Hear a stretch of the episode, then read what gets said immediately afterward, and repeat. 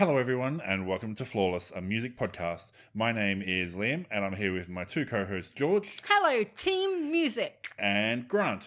Hello, music fans. I like team music. I'll be, we'll be- we're, all, we're all on oh. team music. I love it. All of you, all of you who are Okay, listening right team now. Thanks, No, All of you who are listening right now are team music. We're all team music. Each episode of Flawless, a host or a guest nominates an album they think is flawless, and we discuss how they discovered it, what they love about it, and what makes it flawless for them. We have a Facebook group. It's called Flawless Friends and Family, and it's where we discuss all things music that we love and that you love, and we post in there about upcoming episodes and what albums are nominated. Except we didn't do that for this one because I forgot. Oh, this My is disappointing. bad. My Liam. bad. Uh, you can find the link to that in our show notes. Still not a surprise though, because if you've clicked on this episode, Yes. you already know you what do we're already covering. know. And of course, we have a Patreon. You can back us from as little as one dollar a month, and you get early access to our episodes, access to our bonus episodes, which we will have. We are Coming up bonus soon. episodes with this recession right now. You will, you, if you join right now, you'll get access to our bonus episodes and that warm fuzzy feeling inside that you're helping us spread the flawless love. You can find us at patreon.com slash flawless AMP. Spreading the music team love. Team Spread- music. team music, spreading the team music love. Team music. Go. Team music. Go team. Go team. team. Go. Team There we music go. represent at all times. So whose turn is it, Liam? Yes. Today, this evening, whenever you're listening to this episode, it is my turn to nominate an album. And um, leading on from George's example of going to an English band and finding the most heartbreaking, depressing album she could find. Yeah. I, uh, Right I up have there. a theme. yeah. I think there is a theme. I, well, you had a theme for the for your last one, the Holy Bible. So I have decided to have a swing in a similar vein, and I am nominating the second album by the British indie rock band Editors called "An End Has a Start."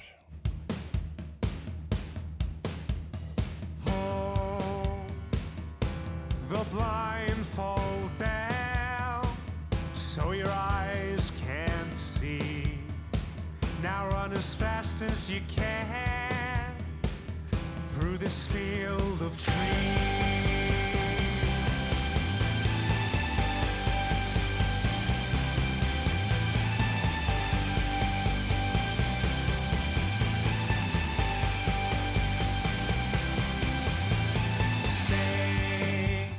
Boom. Boom. Look at we you go. go, Liam. Nice. There we go. Just you know, in my wheelhouse, like dipping your toe Yeah. and bringing it In the a melancholy. full- just to see, just to see if I'll Dabble. agree with him or not. I've got some English Couple folk toes. lined up too when it comes to that. So Fuck off. no, And that's a, why it's PG rated. no. Liam Boom. said there was going to be a kibosh on all English folk because I I, was did- doing too well with I it. did not say that. I said I should make a kibosh on it. but I think it can't. was a should, yeah, more And, than a. and when I say it's the most depressing album since um, George's The Holy Bible, I'm not the only one who thought that because that was literally like the headline of the NME's album review of Serious? An End Has a Start is the darkest album since the Manics Holy the sorry the darkest album since the Manics The Holy Bible and it's all too much.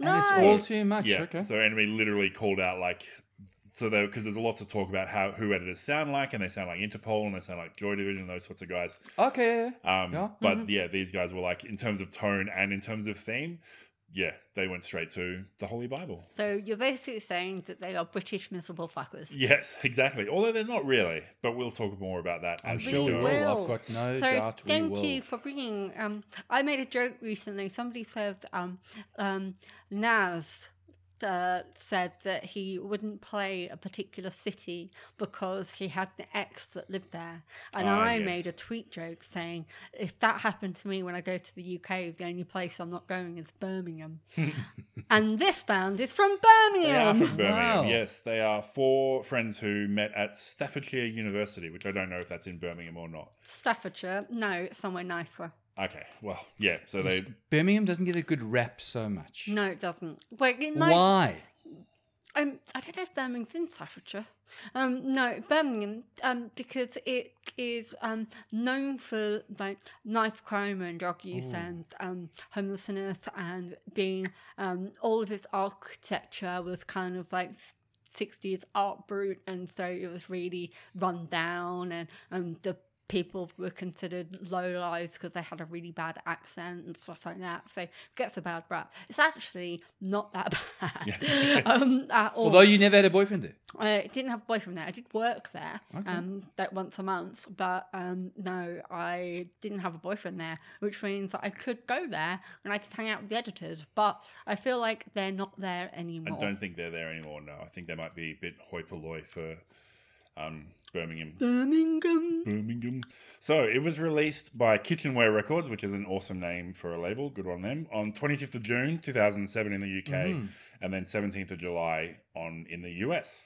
Uh, it was certified platinum in the UK on the same day it was released. So this is a this was a big deal. People were very excited about this album, uh, and it was the 69th best selling album in the UK end of year album chart. How many 2007. is So, platinum nice. in the UK? Um, like numbers wise, because it's different, isn't it, per country? And you I see, thought- I was like, I'd should I write down the numbers? question. And I'm sure I had the numbers sales written in there, and I think I deleted it to some I to thought save it was space. three mil, but I could be wrong. Yeah, I it's very it it's very different to. Australia because It's all- like yeah. it's all yeah because platinum in Australia is like five hundred thousand or something because you think Mm-hmm. oh yeah it's going to be a million but it's not it's really low because obviously our market's a lot Sure. smaller. But yes, Point um, being, it's- it was a lot. It was a lot. platinum on day one. Yes, day one. So UK number one album, Netherlands number two, Australia it got to number thirty-seven, and in the US Billboard charts it got to number one hundred and seventeen. And then New Zealand. You don't have the South got Africa stats there. I don't have the South Africa stats here. got New to Zealand, 37 in New 37. Zealand, nice. of all things. Um, but yeah, and it also went to gold in um, Belgium and Ireland. Nice. So Who'd all have around cool sounds. Yeah. So it's their second of six albums. hmm So, Liam, Yes. how did you find this album and the editors in general? So I knew of the editors from their first album, Mm-hmm. which I didn't have at the time, but I heard a couple of the singles off it and really, really liked it. In the back room, Yes, in the back room. So Munich and Blood. oh, yeah, is it Blood? I was yeah, I was thinking it was probably Blood. So I knew those two singles. They were on. I think Triple J played them, and I heard them on the radio. Really liked them for whatever reason. Didn't get the album. And then I heard the first single of this album, which is "Smokers Outside the Hospital Doors." The video was making its way on it on MTV and all that sort of stuff. And the album got really good reviews as well. So I, gra- I don't think I grabbed it like day of release, but I think I grabbed it fairly soon after it was released mm-hmm. listened to it all the way through and just went, holy shit, that's amazing. And it's so consistently good all the way through. Because at that point, I was still like buying albums of like two or three singles. And, you know, Sure. you, you find a lot of winners that way, but you also find a lot of bands that like, oh, yeah, your two and three singles were your good ones. Mm. And your ones in between are not so, not quite up to the same standard. But for this one to just be so cool all the way through and just really locked in on the themes and the sound worked really well. And so, yeah, I loved it right from the start. Cool. And have you seen them live? I have seen them live. Ah. So uh, back in 2010, so not off the back of this album. So in the back of this album, they played a tour in Australia, but it must have been before I was getting into them. And then in 2010, so I think the album after this came out in 2009, and then they toured in 2010 off the back of that album. Well, they played the Sunset Sounds Festival here in Brisbane. They didn't actually do a full show, but they played Sunset Sounds. Really cool. Um, I didn't like the next album uh, or where they went after this. So after this album, they'd done their two sort of rock albums, and then the next for the rest of them, they started going very synth, very dancey. Not even not not even dancey, very synth heavy. Um, Like, I didn't listen. So, like, everything, everything, or like. not even a Joy not, e- Division, or. not yeah. So I don't know Joy Division and New Order that well, but Okay. not even not as punchy dance as everything, everything like softer sort of stuff. Like obviously his voice is amazing, mm-hmm. Yeah. but but is. the less of the guitar and more like synth controlling a lot of the sounds in the background sort of stuff. So mm-hmm. the first single off the next album is called Papillon, and it's really cool because it's like really punchy dance. And do you know what that means? No, It means butterfly in French. Oh, nice. like he the says book. Yeah, sorry. he says you're yeah. The the main line of the chorus is "You're my own papillon." So yeah, you're my own butterfly, which is really nice. Yeah. Um, but yeah, they started going really synth, and in fact, Chris Urbano- Urbanowicz, Yeah, how do you not pronounce sure that how one? to, Urbanowicz, not sure, um, who's the lead guitar for the first two albums and the next one, left between album three and four because Mm-hmm. musical direction. And apparently completely amicable, and we'll take them at their word on that. Sure. But my guess is, hey, Chris, your guitar's not going to be quite a big thing anymore. Cool. I'm going to go and find a band Find where my something else. guitar will be a big thing again. Yeah, that's a shame. It is a shame, but I also happen to agree with him. I, I, I mean, they couldn't have made six albums that just sounded like this. Like no one wants you to just repeat yourself all the time. No. But where they went, I wasn't as excited That about. that so next album was it? Were the themes Yes. still? they're- yeah, they've they've always been. Somber. I mean, even in the first album as well, like it, Okay. they're still quite a dark band. I think his voice lends itself to that in a way that yeah, he can't sing all the time about rainbows and puppies and stuff. So it's yeah, he's got a So- dark. But I mean, that's his choice. I you could yes, try. he could try, but I think it would be Tom, less effective. Tom Smith, if you're listening, you could reach out to any member of Flawless and just have a chat. Yeah, Sure. That would be okay. Yeah, absolutely. Happy to. Cool. So yeah, uh, and it was produced by Jacknife Lee, who'd done um, Bloc Party, Silent Alarm, I think, Mm-hmm. and a few other yeah albums in that similar English punchy rock sort of space in that around this time, which is really cool. Nice. Cool. George, Hello. had you heard of editors before, knowing that you'd already spoiled this for us in the group chat before you got here? Uh, yeah, uh, I had heard editors before. Yes. Um, so I had the first album, the back in the back room, but based off the single Munich, because um, that came out in 2005, and I was 20, and I was like, yeah, I'm gonna buy this album. It's great, and it was like an indie hit in all of the dance clubs and Yes. stuff like that. Um, so that's really good to sing along to. Then I believe I did an illegal download of Oh. this album when the it police. came out. Those were the days. way. Yeah. Because when I was 22, I wasn't as flush as when I was 20, weirdly. So, um, These yeah. cycles happen. well, I was, it was more because I was very much immersed in the punk and hardcore scene. Mm-hmm. So, like, a lot of my money went on merch and punk and hardcore. So, to, to keep my indie roots, it was more like, oh, I need to illegally download this. So, I illegally downloaded this album. And I know I listened to it and I know I listened to the singles, but I didn't pay as much attention to it as I did with In the Back Room just because it had Munich on it. Um, so, yeah, so I'd had them. And um, I have also seen them live. Um, Nice. so I saw them in a Reading Festival based off the back of Munich. They Okay. were opening up the NME Radio 1 tent um, in the afternoon, at like 2 o'clock um, in 2005.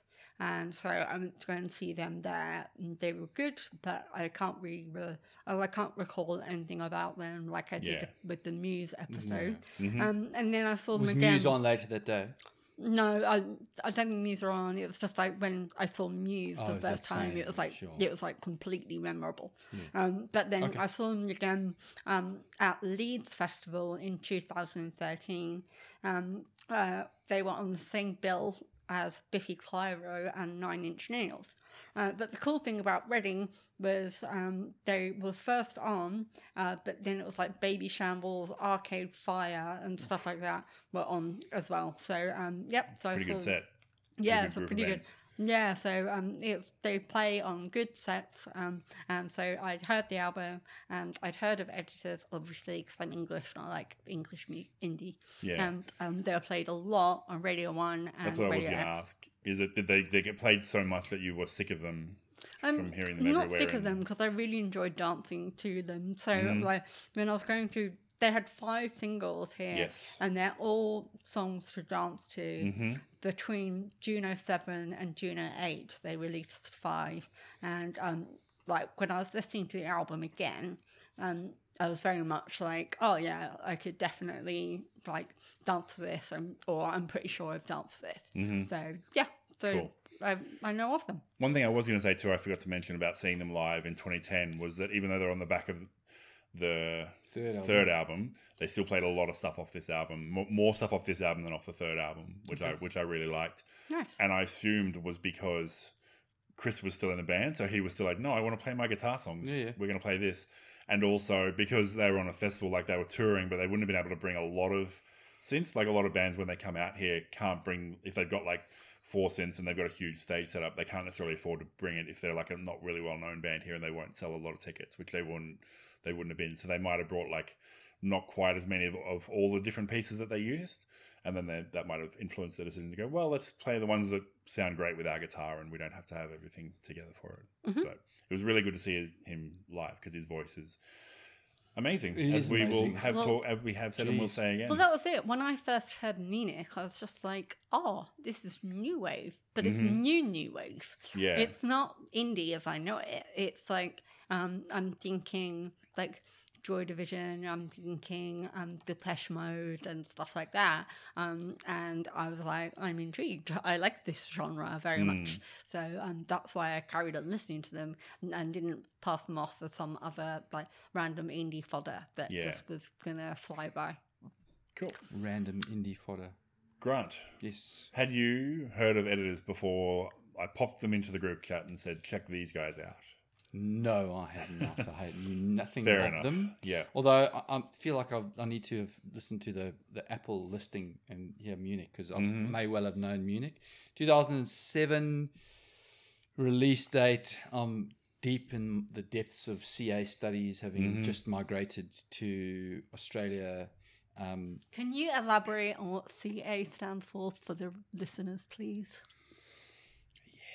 Chartered accounting. Thank Chartered you. accountant. So You're a um, chartered accountant. I, I am. I am. I am a qualified chartered accountant, quite incredibly. But I enjoyed the course so much. I did most. I wrote more than double the required exams to get Right. through. Nice. Um, as an aside, so keep applying yourself, and maybe you'll get there, and then never use it. But that's fine. Yeah. Uh, so I was studying, um, but had absolutely heard um, the an end is, has a start. That Okay. song I had Oh, that's definitely interesting. heard Right. somewhere. Yeah. I don't know why, but I was like, no, I've like I've heard that for Yeah. sure. Okay. Um, so yeah, but certainly fresh ears. Yeah. Because Um, Smokers Outside the Hospital Doors was Oh. the one that joined the got on the radio, but not main, still not mainstream. And a Like desperately airplay or sad anything. song. Yeah. Luck. Um, and it, it got to that was the first Oh. single came out in June, so that was right before the album came out. Yeah. and it was got to number sixty five in the two thousand seven Hottest One Hundred as well. So that was the only time they ever got a Hottest One Hundred entry. Was just that song, you know, big little- big kickoff Really? single sort Yeah. of thing. So That's cool. mm, it was yeah, but so they were on the radio, but more for that song than More that an for end, an end has a start. Although sometimes I think, yeah, I should have looked at the at the page for the single because it feels like the kind of song you could put, like I don't know, on a Grey's Anatomy or a, Yeah, an for sure. American TV show you could on- pick it up because yeah. it's probably a pretty cheap licensed song to get, and Yeah. it sings about Yeah. death, so you could, you know, you could put it on. There's something. a lot of fucking songs about death. There are a lot of songs about death. So He talks just, about yeah. morbid, Mm. deathy things Yes. quite a lot. Mm, which liberally. Was Which it- surprised me from What? a Liam perspective. Well, Because Liam is somewhat of an optimistic human being. And so for you to be in the macabre was a surprise when you nominated this album. mm, so yes. I think he's playing us. this no no not at all this gra- this grabbed me like i was listening to this because nothing i was listening to at the time sounded like this and talked about so this is an album that's primarily focused with death it talks about death in nearly all the songs it's all about so he um, actually had a bunch of people that he knew get sick and die between the two albums. So that's why a lot of these songs are about that. They're about that experience of losing someone and they're about the experience of dying and that sort of stuff. So he's obviously an atheist. He obviously believes that death is the end. Like you just live your life and then when it, when it's over, it's over. That's what I'm hoping for, to be fair. I Um, want this to end. So he said in some interviews, as I only, I only found this out today, but he said in some interviews, realizing that death is part of life can be amazing. People ask me why we're so dark, but the music we make makes me happy. So I think part of the thematic stuff in through is like, so I share his belief that death is just the end. But also, a lot of people who believe that then go, okay, so nothing means anything. So I'm going to have an anarchic life, or I'm going to go crazy, or I'm going to do a lot of drugs, or like live wildly, or whatever. But it's, I think his his position is that it's that's that's a silly way to live. That the best way to live is to live for the people around you and for yourself, mm. but to live and love and be surrounded by love, and you want the love in your life to be like the thing that keeps you going. So Well, thematically, a lot of it is about reaching out to somebody in pain yes, or being reached to because you're in Mhm. pain. yeah, So it's not just about like pain is inevitable. It's like, um, you know, someone's in pain and I'm going to come to you, or I'm in pain and you come to me. And so it's not hopeless. Mm-hmm. yeah. So I think his yeah. Yeah, so I think. not, I, so yeah, I think not hopeless is. I think yeah, absolutely. So I don't think it's like death, death. So I think in the Manic Street Preachers album we talked about. And it, it, I think thematically it's a little different. Like a dark, it is. dark is an easy Oh, label yeah. to put on it. But I think with Street Preachers, they looked at all these things. So eating disorders, political systems, world systems, all that sort of stuff. Everything stuff. was stuffed. His was um, Tom's is much more personal. His is about his own position and his own thoughts. And I think his position is we're all gonna we are all gonna die. Probably. The love that you have won't save you from death. He's not trying to save you from it, but it will make life worth having been loved and loving will make life having been having be worth living itself. Mm-hmm. It won't save you from what's going to come. It won't stop what's going to come, but you should just judge yourself and you should just be the person you want to be and be the love that you want to be in the world. Which I was listening to and I hadn't I, I hadn't quantified it at the time, but I think I 100% agree with that. That I I don't I mean I am an atheist, so I believe it's just going to stop. Atheist, not agnostic. I, I, go between atheist and agnostic because it's because in so atheist in terms of I think it just stops. There's no afterlife. There's nothing after this. But then agnostic in terms of like, is there a god? Is one of the gods real? Like because even religions, not all religions have an afterlife either. Like they're they're all, all so yeah. So I Oh, interesting take. and I hadn't thought of it. And then I heard this guy singing about all this stuff. It's like, yeah, there's death, and everyone you know dies, which is like the flaming lips. Do you realize everyone you know Yeah. someday will die? Yeah, I know, but not quite as cheerfully as the flaming lips. but theirs is like so. Tell everyone that you love that you love them, and I think his Mm, position yeah. is in a similar point without singing quite so happily about it.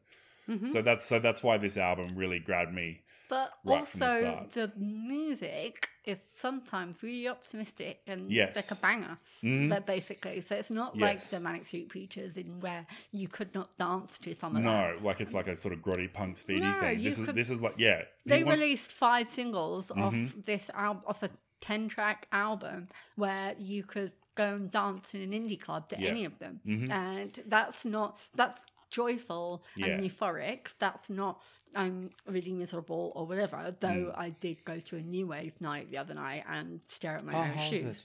It was, it was good fun. It was good fun. Yeah, Okay. it was great. I just stared at my own shoes and pretend like nobody else existed.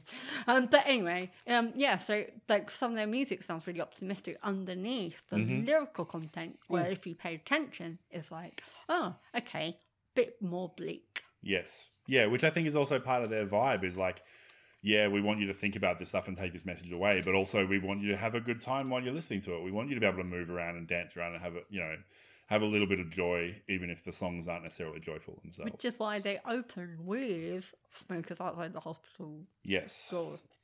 One of my like just an amazing song.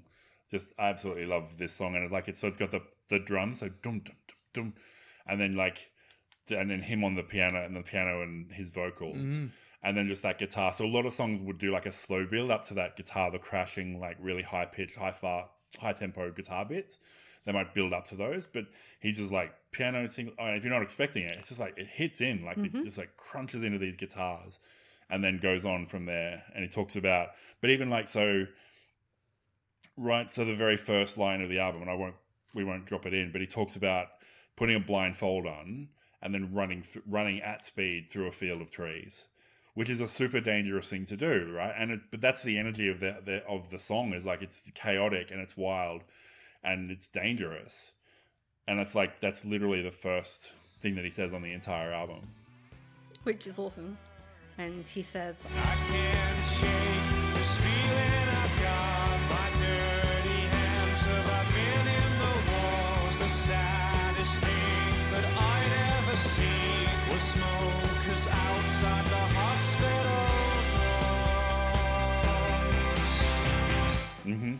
Yeah, which is yeah the sad like that is.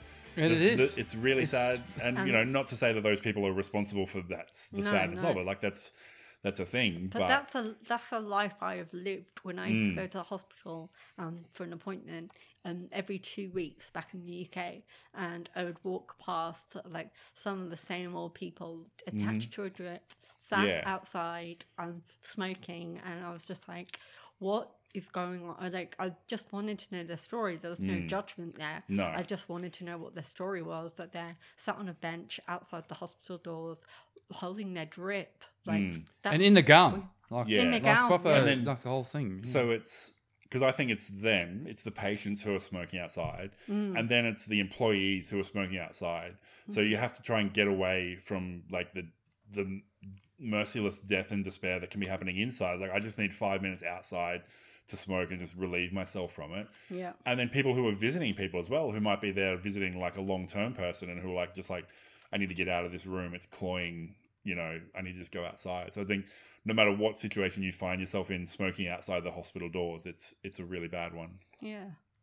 And he captured it with a choir. Yes, he's got a chorus that he brings in. Yeah, that comes in. That's hmm. inspirational considering everything else. Yeah, and then they're so they're singing just on a repeat. Um, We've all been changed from what we were. Our broken parts smashed on the floor.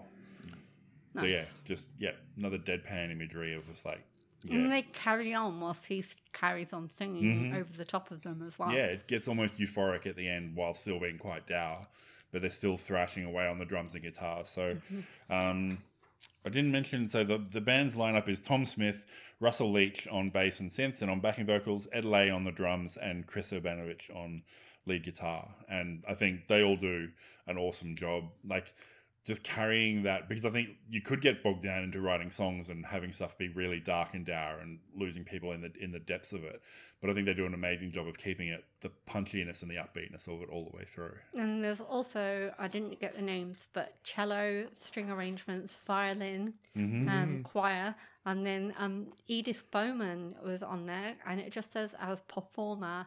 And I don't know what she did, but Edith Bowman is like, um, she is like a Radio One Mm. presenter who used to do like the weekend show back in the UK, and they used to play loads of stuff like this. And she was really great. I think she's Scottish actually, um, and uh, she was really great. And I don't know at what point she joined in on this album, Yeah. but she's credited.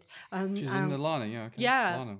She's in line notes. So, um, yeah, I've got no idea. And I've been listening out for her when I've been listening to the album, and I'm yet to discover a moment where I can go, oh, Edith Bowman's done Definitely it. her. Because Yeah. there's one point where there's spoken word, I think, but um, it's not her, it's a masculine voice. Okay, Um, I don't remember that. I don't, um, yeah. um, Um, James Banbury did the cello and the string arrangements. Alison Dodds and Fiona McCapra were on violin, and then the choir and the chorus were Anne Struther and Garret Jacknife Lee. Oh, cool. But so I don't know whether performer means they had because it sounds like more than two voices. So I don't know whether they just took the two of them and layered themselves, or maybe performers were also in the chorus. Nice. And then it goes into the song we discussed briefly, Mm, and end has a start, which is the album title. yeah. and it has the huzzah moment in the way on the way through it as well. Like he even says, even an end has a start. So it's the it's the huzzah moment. So you've got that sort of the punchy, the big epic number to start, which goes for nearly five minutes, and then this one's like a just one of many dancey numbers, like on the way through, like mod rock dance numbers. But it's just got a savage intensity as well. So it's just yeah, And, and really um, intense all the time. The lyrics, You came on your own. That's how you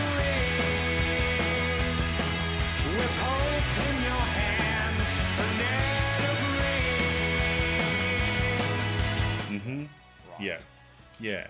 So that's I I because once sitting down and thinking about this album, I was thinking about because yeah, you came on your own, so you're born. I mean, you're not born alone because there are you know your mother at the very least is is another person who's there. sure. But there's there's a big thing that talks about you die on your own, and I think that's like a recurring motif, not just in this album, but in like culture and stuff generally. Yeah.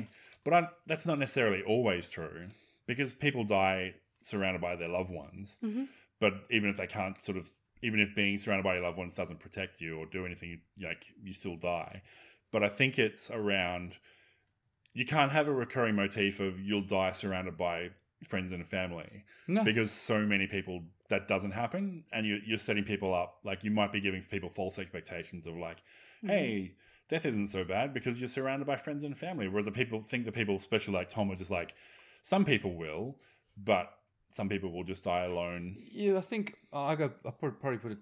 Well, I re- reflect on it and go. It's that experience of being born. It's a, it's a, a mom would experience giving love Mm-hmm. there, but that person is experiencing the first breath on their own, and Yep. death on your own is you're going to be on your own in a literal literal Mm. Yes. passing. yeah You know, um, everyone could be around you, sure, but there's only one person that's going to do it if you're in a deathbed, for yeah example. Um, um, So that's how I took it. Like, Yeah, yeah. Anyway, No, it's we very could talk good. about Yeah, it yeah. forever. we could. Yes, we would be Um, here all but, night. I mean, that's a classic line, I suppose, Mm. and it is um, difficult to misinterpret. And I like Yeah. lyrics like that, you know.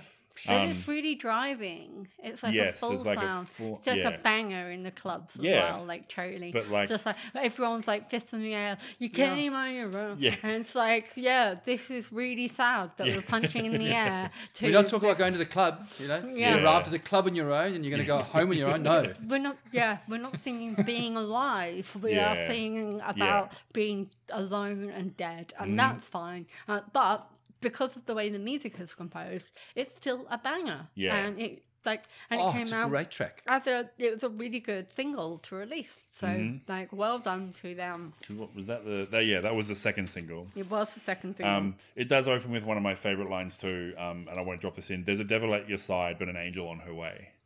So it's like the devil, the devil's here already, but the angels get here. But as, as long as it takes the angel to arrive, the devil's going to be running the show. And he also says more and more people I know are getting in. And I'm like, what's that about? Mm. It made me Well, it curious. goes to your I thing. think it that a goes lot to of the thing guys of like are- people pink. around him were, were dying, and yeah, Yeah, okay. I did like I basically wrote a lot of notes saying um he must have lost someone that would be affected by people when writing this album. Mm. yeah. I Like, think he lost a few people. there is no way you can write this sort of album if you haven't experienced that. hmm And so I think he captures it properly. Yeah, cool. So we won't go point by point through all the rest, but did you have any other highlights, Grant? That you want? Any double ticks that you got? Oh, look, there, there, it's it's there are numerous double ticks, which is good for you, obviously.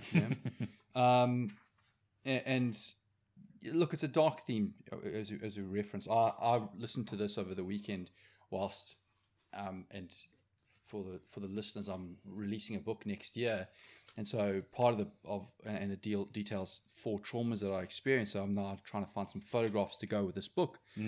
So I'm looking at photographs of my dad, and I'm trying to find all these things, and I'm listening to this. I'm like, jeez, guys, like when I was like a 14 year old and an 18 year old, and and and it's yeah, it was it was um it was a real downer and, and a real you know struggle to get through, and I was like, I was super melancholy um afterward having listened to it, which is credit to the music, and the and musically it is awesome. Um, so I've got lots of lyrics li- written down here, but I suppose I um in terms of moving tracks, the Racing Rats, Yep. um, nice, awesome song. great piano intro, and then onto the guitar. Yeah, so Um, that like it's yeah, you got the piano and it's really fast piano. Like he's hitting the note like lots of notes really quickly and then rising up into like takes off into that mod rock danciness and stuff as well. Mm. So one of the things that he does, we'll just stay in racing rats for a Sure. second, is he's got he's got his voice and he finds a line like you know you can tell his voice by the end of the album. You're like, okay, I know this guy's voice pretty well. But then in each of the choruses for the songs, he just adds a little tweak Twist. to it, just Yeah. a little Yeah. one, and it's usually different for each song as well. Yeah. Like it's never the same. Which is why I put those lyrics, and we might have the same ones. Yeah, go for it. Come on now,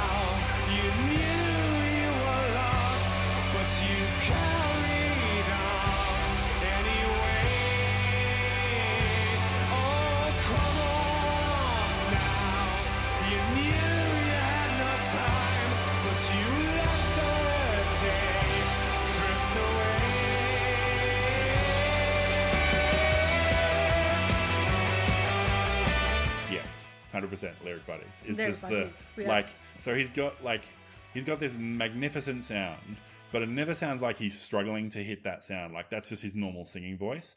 And then in the chorus for this one, it becomes this desperate, strangled shouting. Like he has to lift the like he's got an intense voice, and then somehow he manages to find another level to lift it up to. Like he's pleading and he's desperately shout, almost shouting with people so yeah, the chorus for Racing Rats is awesome. And also the guitar riff in the verse mm. is mm. absolutely beautiful. Mm. Like really good work.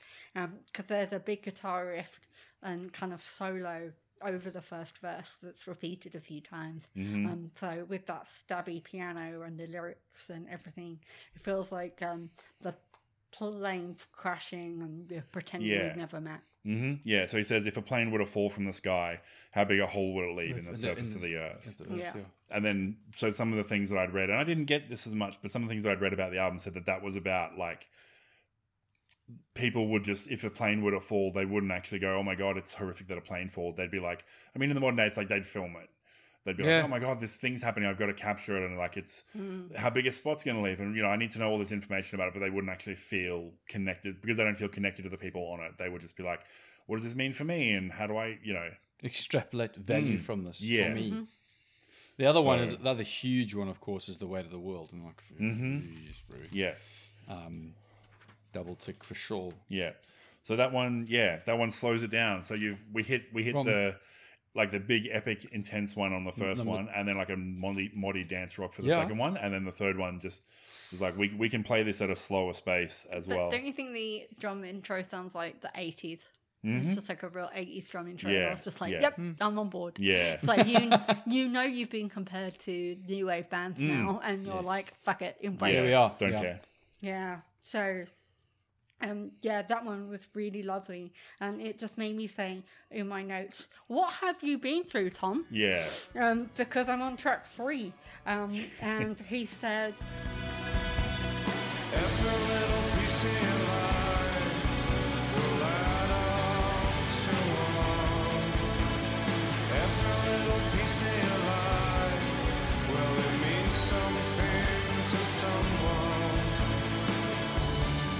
So it's about the death. It's still it's still about dying and your life being over. No, but this is shit, this really? is yeah. but this is the positive one. It's like everything you did means something to someone. Every Yeah. interaction you had with someone. Yeah. So cool. I had the, the, the lyrics up before that. Um, keep a light on for those you love. They will be there when you die. Mm-hmm. Yeah. "Sweet." Yeah, but that's that's his thing. Is like and that's it's- the thing. That's the thing. He's like, death is the end and it's final, but the love you have in your life is what you should be trying to live for. Yeah. Um, so those are, those are my other um, big ones, certainly. yeah, well, so that that theme carries straight into Bones. Has a big Yeah. like epic guitar echoing guitar riff and then becomes like another Moddy dance song. But he says,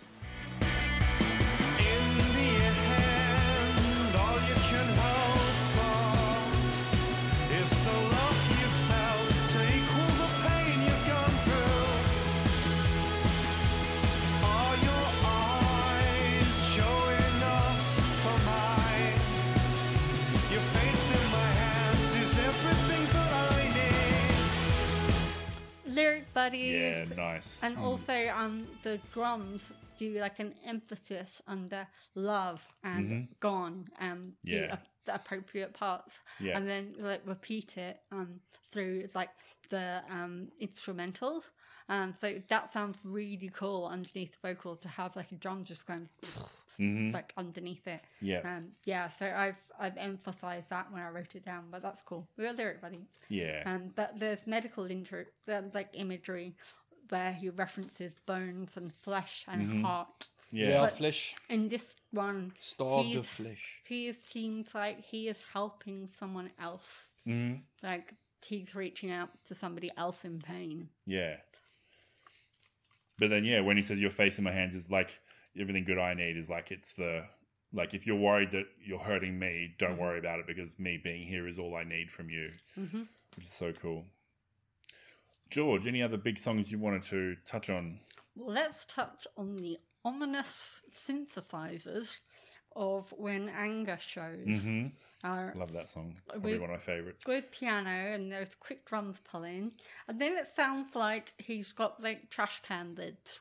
Okay. So um, he's credited, our mate, um, as doing drums and percussion, Mm-hmm. and it sounds like he's using pots or pans or cash, trash can lids or something, something like that. Um, and it makes it sound like rain on a roof. Um, and then the vocals come in, they're more new wave than ever. Um, and um, it's a really like lift for the chorus and These thoughts I must not think of, dreams I can't make sense of. I need you to tell me it's okay. These lyric buddies Yeah, have got that one. Yeah, I got that. Yeah. Okay, so, So we're cool. all Yeah, literally all lyric buddies on Yeah. the same boat, right?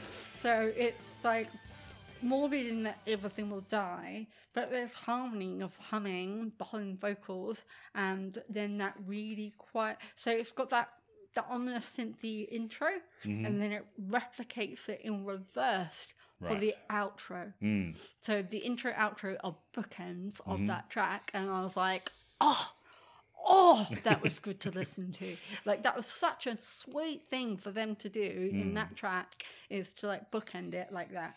Because So, Mm. the, the yeah. intro reminded me of David Gray, who I was who we did an earlier episode and I hadn't really heard of until we did this episode. And it was Don't just like talk about him in my presence. the way, but the way the guitar, like they sort of they fade in, like they, they a lot of the some of the other songs, everything sort of comes in on at volume. Mm-hmm. But in this case, like the drums, like there's the piano and the synth stuff, and the drums come in, but they fade in, and the guitar parts really sort of fade in. It was really cool. yeah. And then, of course, the best thing, my favorite thing about that song is at the end when it cuts out and it's just the synth dance beat, and then this sort of subdued, haunting guitar, and then that slow build of how can you know what things are worth if your hands won't move to do a day's work? And he starts Yeah. singing it softly at first, and then he starts like his intensity starts. So this is the trick that he does in this song that he doesn't do is like his intensity starts ramping up bit by each time he says the line, it gets more and more until the last time he says it is this like he's just like how can you know? He just stops there because it's like this big explosion of sound and mm. noise. I was like, how can you know? It's really cool. Yeah, it's cool.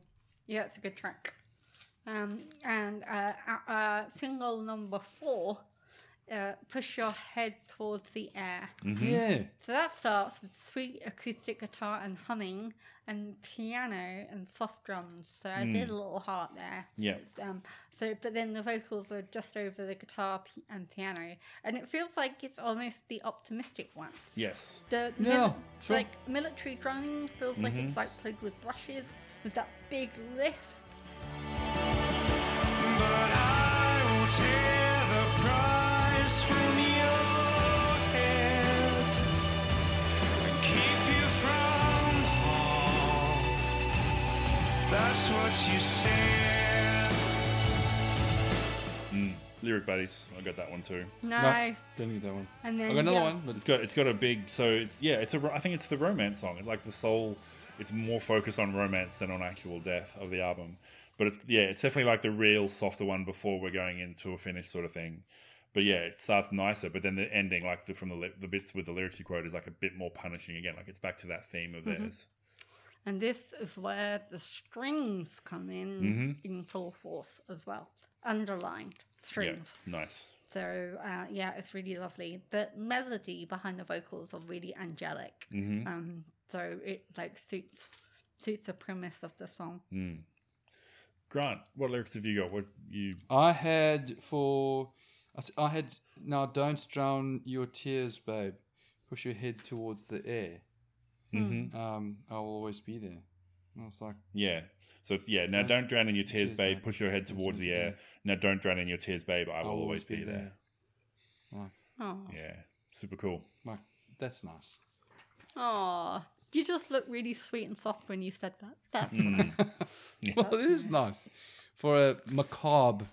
You know, I, I think thinking about it now, it's like these guys. It's a, such a serious theme, and it's not like it's like he's super, seriously still like dealing with all of like whatever the passings may have been. Yeah. and he's not like saying you need to attack life or have this zest for life. He's like just like look out for each other. Just you accept know? it. Just, Just freaking Be aware that this is a thing. Yeah, like- yeah, yeah. He's not. I don't. Yeah, I don't think he.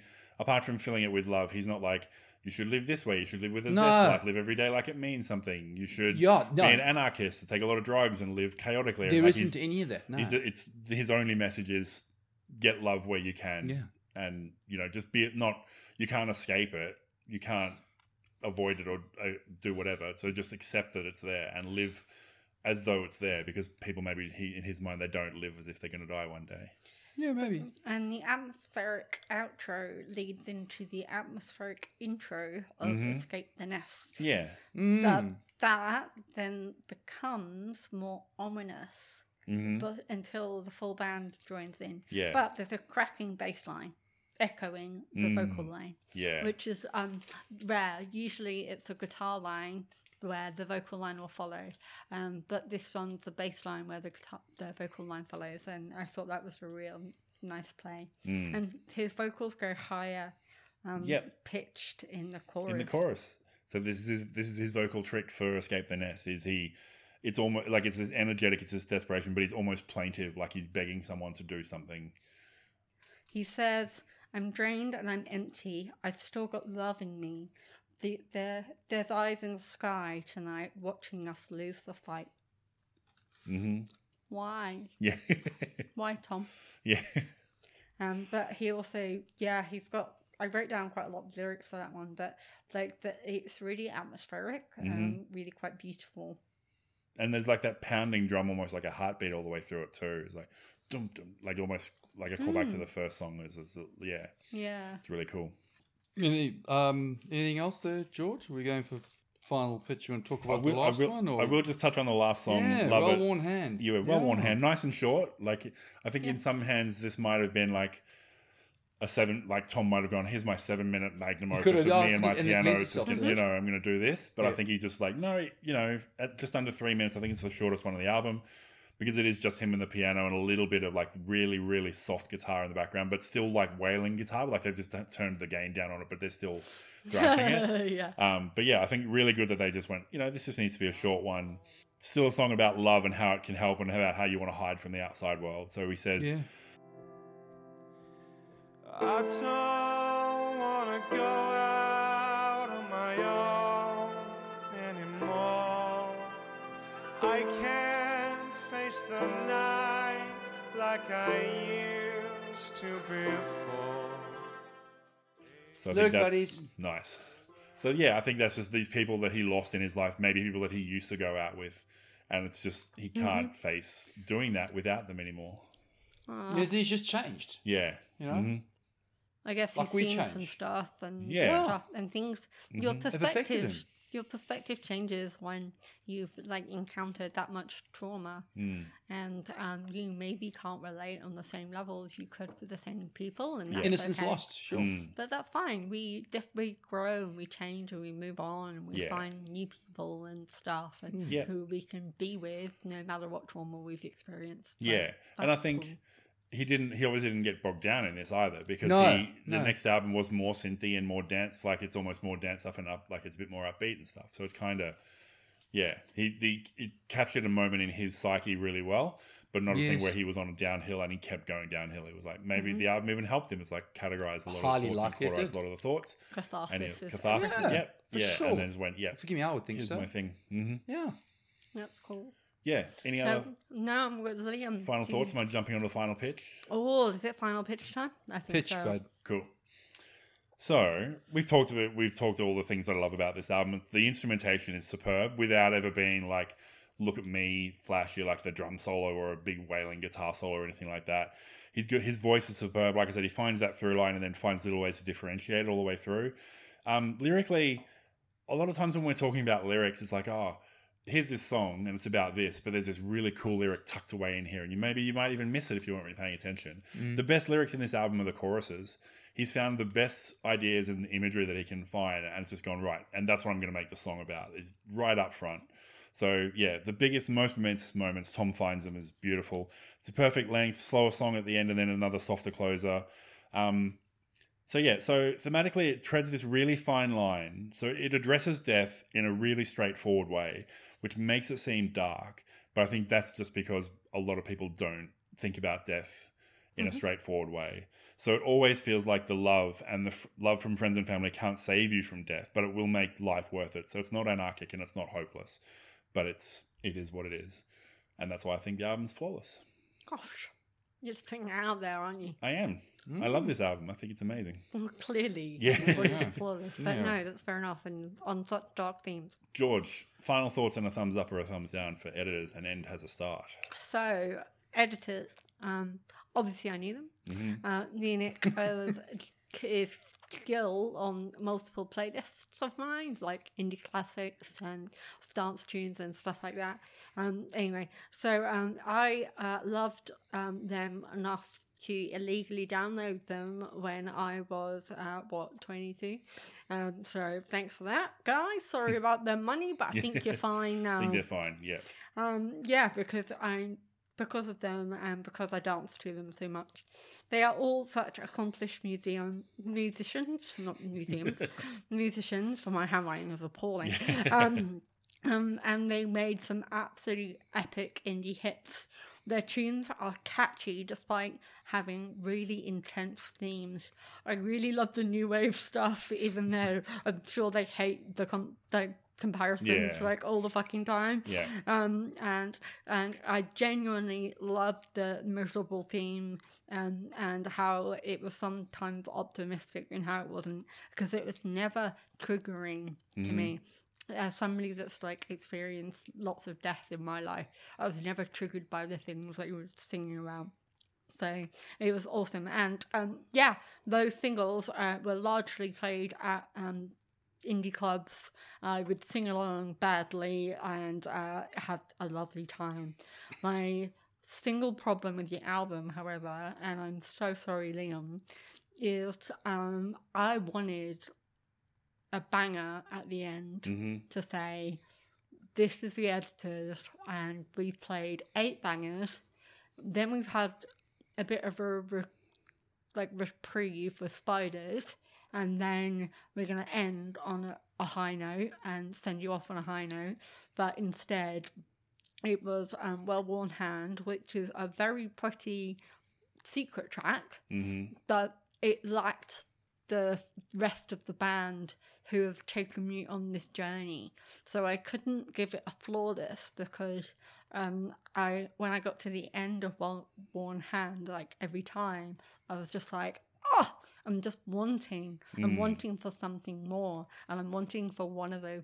They have five singles from here, and I wanted one of those five singles to be at the end, and that's how I wanted the album to end. So I'm sorry I can't give it flawless, but I am really grateful. I downloaded it um, back in 2007, and you gave me an opportunity to listen to it properly again and bring back so many awesome memories. Cool. So thank you for that. All good. No problem. Uh, Grant, final thoughts and a thumbs up or a thumbs down. Yes, see, hey, editors. Never heard of them. I'll have to listen to music. and Maybe I, I mean, maybe I need the song, but sure.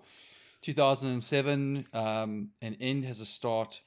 I, I I think the, the themes, or the theme of death, we've we've spoken ad nauseum about, and um, the the imagery of of smoke is outside the hospital door is probably I'd never verbalized that as being or thought of it, and I'd seen lots of it. I've been to a lot of hospitals, and I've seen it, but I wouldn't. I mean, to put it in a song and to put it in with such grace, I think is is an absolute credit to the guys. And um, I don't know if I was triggered so much as listening to, it, as I mentioned earlier, with the finding photographs for for the book that I'm writing about trauma. Of course, contextually, that's gonna. Yes. I'm like, I, I will say, if you told me, hey, I'm just going to listen to this album while I'm looking at photos of my dad, I'd have said, don't do that, Grant. Yeah, sure. And I, but I didn't know. I mean, I, I'm Listen literally to it going once, in. first time Yeah. outside of that, and then if you feel up to it, do that, but definitely not for So, um, but you know, this is it's it, it's I find it incredibly well written, and it is with grace and with I think dignity, and um, it's not saying do any of these other things, be an anarchist or or go and be happy clappy or just be cheerful. Um, it's it's it's been awesome that way, and um, I enjoyed Well Worn Hand, and, and I've got no problem saying I think it is flawless. I Nice. don't like it.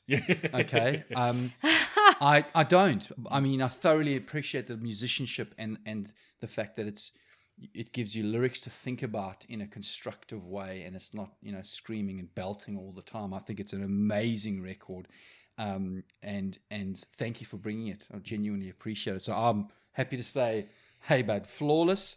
Cool. There are separate tracks I would I could easily add to to to a playlist. Um, an amazing album. So thank you. All good. No worries there. Couldn't quite get it over the line. We will we'll get them next time. Sorry, Liam. That's all good. Uh, thank you, everyone, for listening. We have Facebook, Twitter, and Instagram, and we are Flawless AMP on all of those. So you can join the conversation, share or like our posts, and give us a rating. And every little bit helps us to find more music lovers like you, team music f- people. Oh, Team music. Team Team Music. music. As mentioned, we also have a Patreon, patreon.com slash flawless AMP. So if you'd like to back us, check that out. Thanks again for listening, and we will see you next time. I'm